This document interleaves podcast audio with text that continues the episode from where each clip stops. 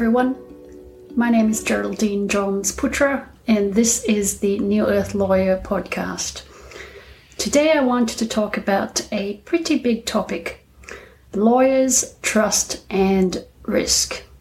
I think I'm getting quite ambitious tackling these massive topics, but let me tell you what I think about these subjects. When we talk about trust in lawyers, often we focus on a couple of things. Firstly, we tend to focus on how lawyers can gain more trust from their clients. Secondly, we focus on the standing of lawyers and, and the trust that they have in general from the community. Now, there have been a number of books and articles, I mean, many, uh, written about how lawyers can gain more trust from their clients. And my favorite book on this topic is actually The Trusted Advisor. It's not a new book, it was actually published in 2000, by, and it's written by David Maister, Charles Green, and uh, Robert Galford. So, David Maister is a guru of professional services firm management. He's a former Harvard Business School professor and a consultant. And when that book came out, um, and many of you watching this, I suspect, are going to be too young to remember it. Uh, I had just been promoted to senior associate at the law firm I was working at. And I was given that book as a birthday present. And I, I loved it. It was a very popular book. David Maister was very popular at the time. Uh, lawyers of all seniority were reading it and recommending it, and I devoured it, right? So it's a great little book. What's great about it is that it's easy to read, it's full of lists, which lawyers like, and so it's right up our alley, and it even has a formula in it that tells you what trust is all about. So, like most good lawyers, I applied the formula and worked my way through the book.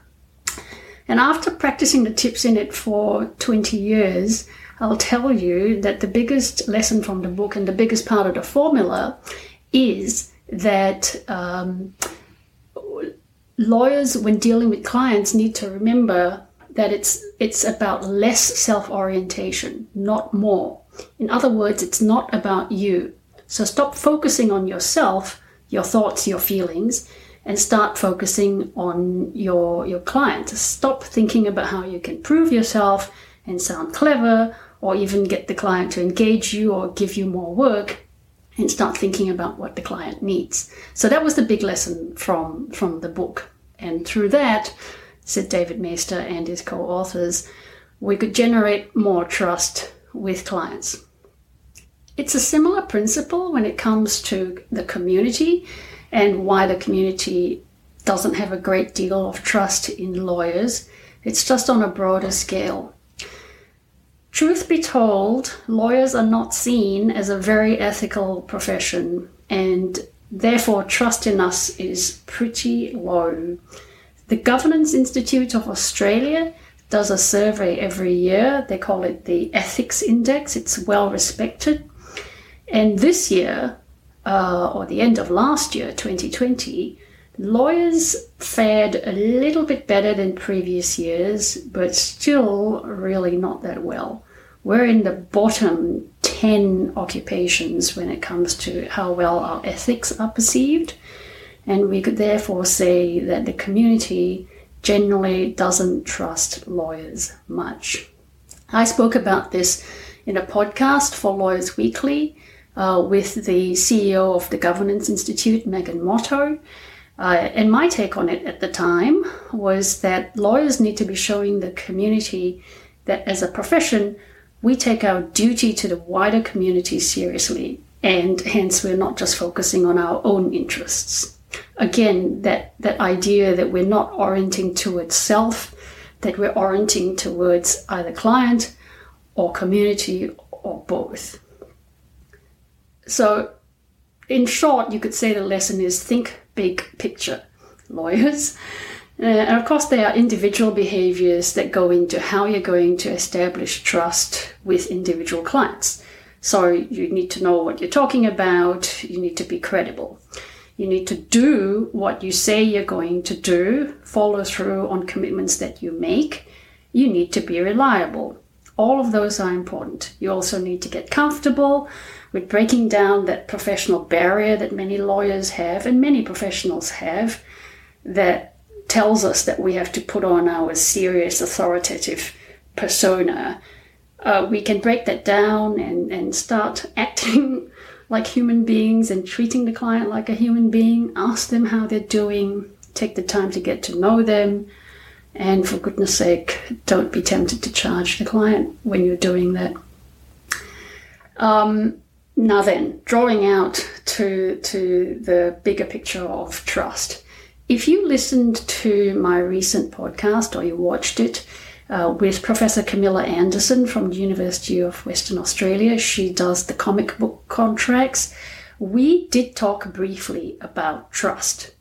And Camilla had a, a humorous remark that she made. She said, when she brought up the word trust, she said, Oh, the transactional lawyers are just going to tune out when the conversation turns to trust which was a joke, but you know, there was some truth in it. What Camilla and I were talking about when we were talking about trust was the way in which lawyers can help to cement trust between the client and the counterparty. So, not between lawyer and client, but between the client and relationships that the client might have. As lawyers, we're not really equipped to deal with the language and the dynamics of interpersonal trust. You know, all of the issues uh, that we have with building trust with our own clients and with the community actually, I believe, stem from this. What do we deal in? We deal in pitfalls, landmines, bear traps, we deal with the devil that's in the detail. We deal with what can go wrong. We don't like taking chances. Our training is not about taking chances, and we hate to advise our clients to take chances. In other words, we hate to tell our clients to trust. So we see ourselves when we when we act as lawyers and we advise our clients and give legal advice as protecting our clients from risk. But here's something that I think it's important for lawyers to keep in mind, and that is that risk is a part of life. The whole area of risk as a discipline has developed, uh, and companies uh, recognize this especially if you look at the financial sector. Risk is now a, a separate department in itself. The risk teams are well resourced and staffed, and they're massive. Uh, this not just in the financial sector, you also find risk teams where in, in industries where safety is a priority. So the aviation sector has huge safety and risk teams, for example. So the whole area of risk as a, a separate field, as a separate discipline, I believe lawyers would benefit from gaining more than a passing knowledge of because it's going to increase our understanding of how risk fits into real life.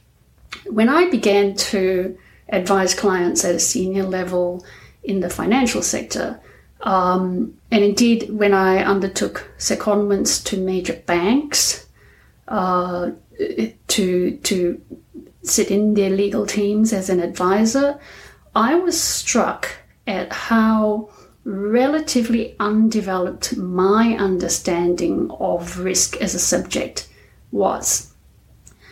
Um, whereas in, in banks, for example, everybody uh, is more or less trained on the discipline of risk and understand the, the elements, the fundamentals of it.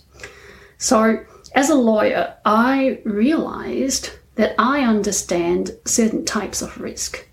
I understand compliance risk, I understand regulatory risk.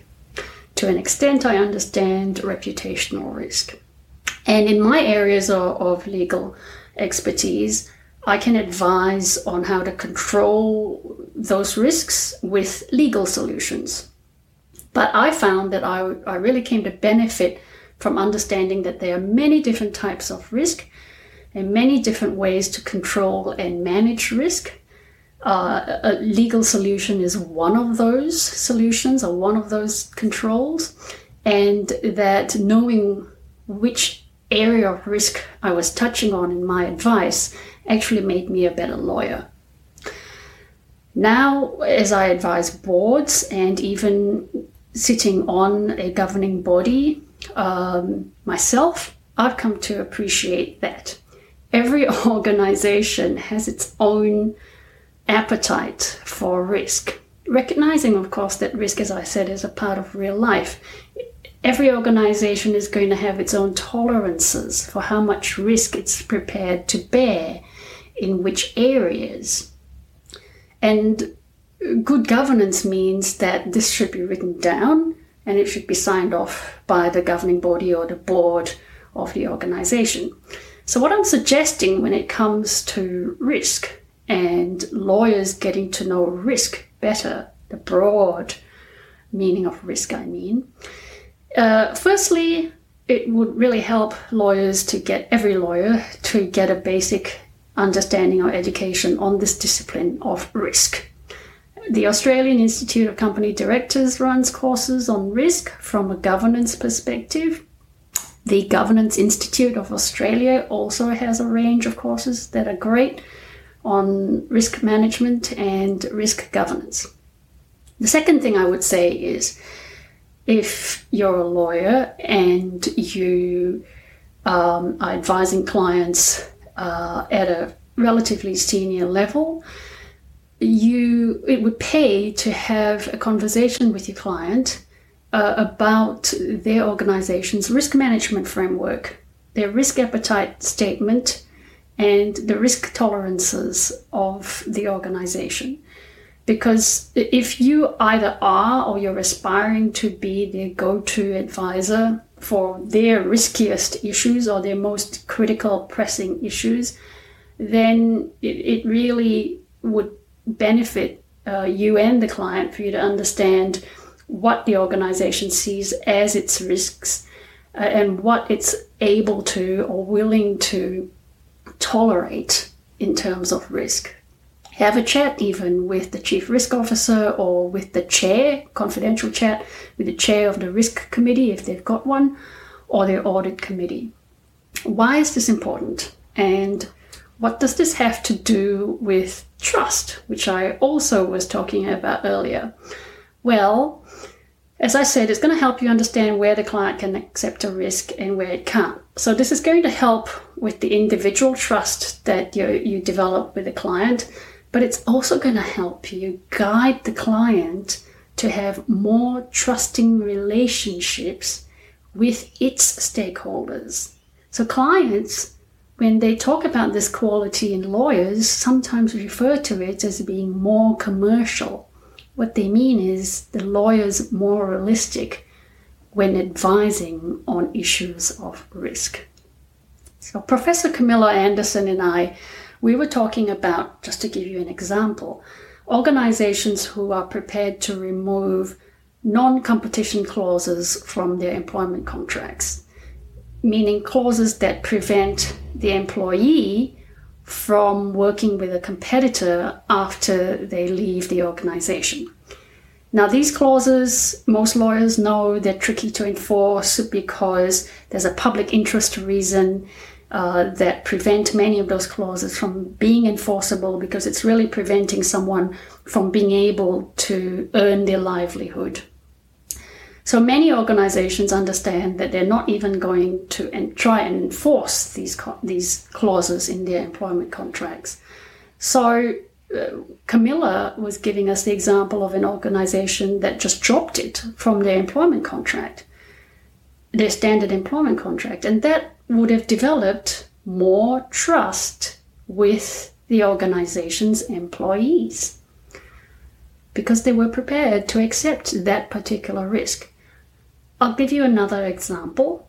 In 2018, the software company Atlassian, huge Australian headquartered software company, uh, made public its term sheet on how it enters into acquisitions of companies. Now, Atlassian acquires many companies. Uh, at that stage, it said it had acquired over 20. And what their publicly available term sheet does is it strips out those clauses that they just don't think they need, including a number of warranties and including a number of clauses um, that, uh, you know, um, now actually limit the liability of the the people they're buying from. So they've actually included clauses that are favorable to the companies or the founders that they're buying companies from. And they only kept in the basic ones that they felt they needed. Now, Atlassian is, as I said, a huge company. And Atlassian could have used its massive bargaining power and its might to put in whatever clauses it wanted. But here's what it said it didn't want to do that. The chief legal officer, I'm going to quote the chief legal officer here, he said the mergers and acquisitions process is outdated, inefficient, unnecessarily combative, with too much time and energy spent negotiating deal terms and not enough on what matters most building great products together and delivering more customer value. In other words, Atlassian is saying we want to focus on building relationships that are full of trust with our newly acquired businesses and partners, and we're going to accept a measure of risk to get there. And being open with the term sheet, the chief legal officer said, demonstrates the trust that we are placing in you, the founder and a future leader at Atlassian. That is the bigger picture. If you're a lawyer who's developing, you're in your early years in the profession, I would advise you to take a look at where your client might be telling you something like this, where your client's saying, I'm willing to take a risk because I want, in exchange for that, I want to build trust somewhere with a stakeholder. When you see points being traded off in a negotiation, take note because those are the areas, the opportunities where you're going to learn where clients are willing to accept risk for trust. It will pay to understand, do the research, and understand what the legal um, reasons are behind those clauses. What are the black letter legal risks of giving up a particular point, as well as what are the real life risks and gains. So in the future, you can advise your client on you know what what those risks are, and you can guide them on making an informed decision um, where they can be prepared to accept a risk in pursuit of, of trust. Ultimately, trust is what makes a society, not protecting against every risk that there is. A society or a community that lacks trust is going to fall apart very quickly. So that's it from from me. Um, those are my thoughts on, on trust, how trust can make us better lawyers, or dealing with trust can make us better lawyers. If you've liked this episode, um, then please like it on social media and think about following the New Earth Lawyer on our social media channels. Thank you and goodbye.